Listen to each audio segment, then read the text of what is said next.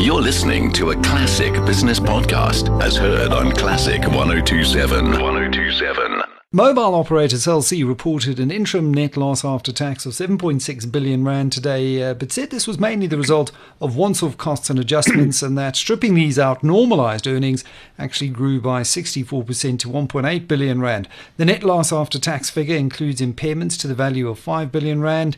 And uh, if you look at the net loss after tax in the prior period in 2019, that was at 875 million. Uh, at the same time, it is uh, shedding customers strategically, it says. In the first half of 2020, it lost 28% of its combined subscriber base and 35% of its prepaid users. And it's also currently in an informal debt standstill with uh, current terms on hold while debt is restructured as part of a recapitalization, a very complex process that is ongoing and I believe a term sheet uh, phase at the moment. I've got CEO Douglas Craigie Stevenson on the line. Douglas, welcome. You said that despite all of this, you're still happy with the progress that you're making in this turnaround and believe you're on track. How can more swinging losses and declining customers and uh, debt defaults uh, equal being on track? A very, very good question, Michael.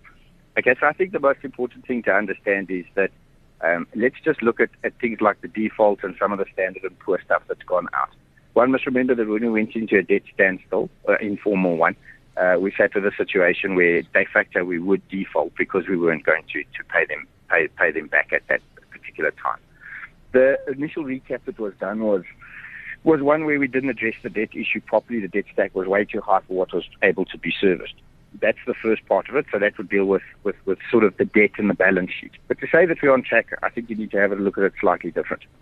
If you have a look at what we did with regards to the MTN roaming agreement and what we wanted to do to move away from a capital expenditure model, what we effectively said was that we can never compete with the incumbent operators that need uh, to be spending five, seven billion a year in capex. So there would be no point in trying to gear something up mm. with even more debt for an asset that's not going to give you a return. So we had to right size this business, and that was the four pillars of the of the strategy.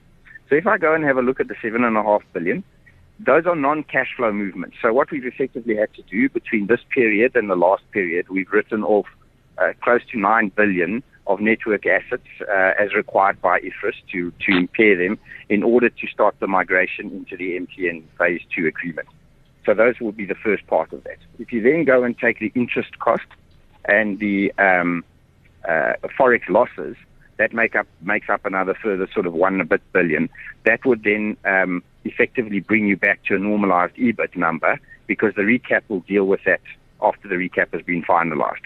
So if you go and look at the core trading position underneath that, and we say almost on a pro forma basis, what would the business look like? That's the result that you're then getting: stabilization of margins, and increase in the in the growth rates, the EBITDA coming back to normal, and the fact that at an EBIT level we've actually had an 80% growth. So that is what I'm looking at. And on the operational uh, performance of the business, uh, despite the fact that uh, you have right-sized your customer base, as you call it, you say you're targeting uh, a better quality mix of customer. It's not just about uh, counting SIM cards uh, and that.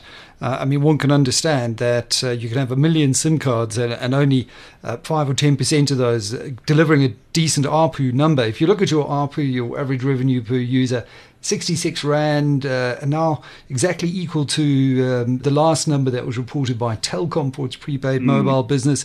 Uh, still well below the 80 Rand for MTN, but not much above the 64 reported by Vodacom.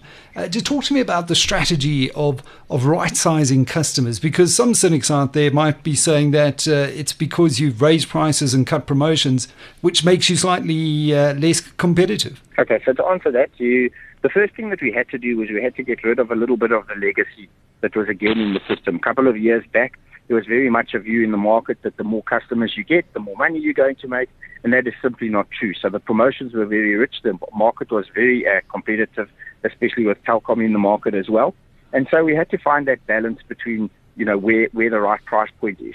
We actually, if you go and have a look at the pricing, still at a price discount to the to the major networks, slightly and, more or less on a, on, a, on a par with Telkom. So I don't think we're uncompetitive with that or with that. What's also in the customer base that needs to come out is a lot of the customers that were on there that were in, in the wholesale business. So I previously had deals where the view was we had a sunk cost in the network, therefore put a customer on at any cost. There was also the story that we were exiting the broadband market, which in fact was not true.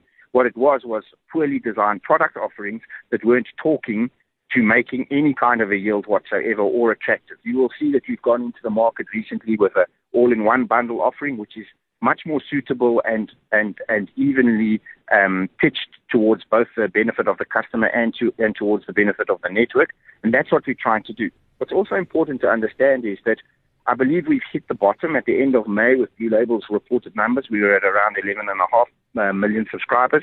We came in now at 11.8, and I can comfortably tell you we've surpassed the 12 million mark and are continuing on an upward trend with both revenue and customer growth towards the uh, third quarter result of September. So I believe that we're well positioned to start looking at where we can go with, with offering the right product mixes to the right customers and getting out of the sim washing machine where it's also incredibly expensive to go and take resources to go and acquire a customer as well that you're not going to be able to use, where you could give that to the customer in another form. And uh, it was very well articulated in the presentation the SIM card washing machine, uh, that analogy for the relentless chasing of subscribers for no value. The other core area that you've decided to pursue strategically on the operational side is obviously, as you've articulated, not spending on the, the, the kind of capex that the incumbents like Vodacom and MTN do on developing your network, uh, but rather doing these roaming deals and agreements. Uh, how does that then feed into uh, network quality? I mean, how much control would you then have over delivering that kind of service? So, what's important to understand is um, in the in the presentation I did this afternoon, I, I put up a, a, slide to show the difference between an MNO and an MVNO or a super MVNO, which is what we are not. So we still control quality of service over the network. We still control our number ranges. We still control our spectrum use and every single other part. It's only the physical equipment of the radio access network that we no longer use. And it's important for us to be able to get a better quality offering because one of the things when you're capping staff as a network is you've got to support equipment on multiple bearers, 2, 3, 4G, and then going into 5, which we'd never be able to compete in. The other thing is that in a roaming previously, it was a case of roam while you built your own network, which is not something that's, that's sustainable at, at the end of the day. So the model going forward is going to say, from, from my perspective, is that you're going to have two wholesale infrastructure providers, namely Vodacom and MTN, and potentially the WOAN now that they're getting spectrum. And we must be a taker of that wholesale capacity. And the better we take wholesale capacity, the bigger bulk we can aggregate, the better we can negotiate for everybody. And that's how we see it. You also had a, very interesting slide uh, with your thoughts on uh, the uh, the Spectrum auction, which uh, obviously everyone's talking about at the moment. You said you're an interested party under the right conditions. What are those conditions? Well, the first thing is obviously there can't be a, a, a, a barrier because of a massive capital expenditure bill. So you can't just have a deep pocket because that's really just going to make Vodacom and MTN the only two players. Uh, Telkom has gone and suspended dividend payments because they say they need to save up for spectrum.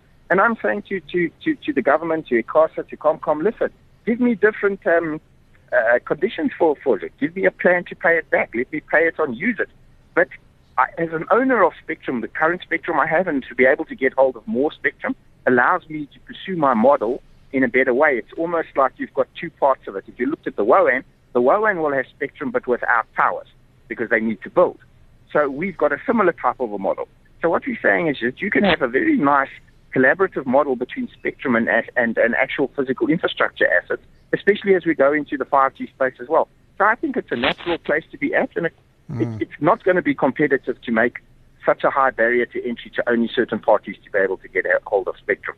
But I will have to have that conversation, as Duncan put it out today, uh, with, with some parties. But I certainly believe we shouldn't be blocked from being able to access spectrum. Mm. And turning now to the balance sheet issue, it's obviously the elephant in the room as well. Yeah, principal short-term debt now at about 9.7 billion, total liabilities standing at just over 23 billion. Your assets were 7.7 billion, so one can see the situation there. What's your plan to repair the balance sheet? You did say that uh, negotiations are multi-party, ongoing. Blue Label um, and uh, and Brett Levy saying that he's confident that it will be concluded soon. What timelines have you committed to lenders in order to deliver on all of these plans? So, look, uh, in terms of, of, of the timelines, we're hoping it's going to still take place in this year. It has been dragging on for a while, the recap, you know, so it's difficult for me as the operational management to comment on the shareholder issues. But we have got term sheets out there now for it, and I think there is an understanding of the urgency to get this over. The recap obviously will deal with the debt in, in, in, in a way that leaves us with a sustainable debt stack that can be serviced by the business plan that we've put together to support that. But it is very clear that we need to be um, at a debt level that can allow us to have a small amount of capital expenditure, which would, would be in platforms and the like, and then obviously to be able to service the debt over time. Service the debt uh, and obviously repay shareholders uh, as well. Uh, of, of course. C CEO Douglas Craigie Stevenson, thanks so much for your time.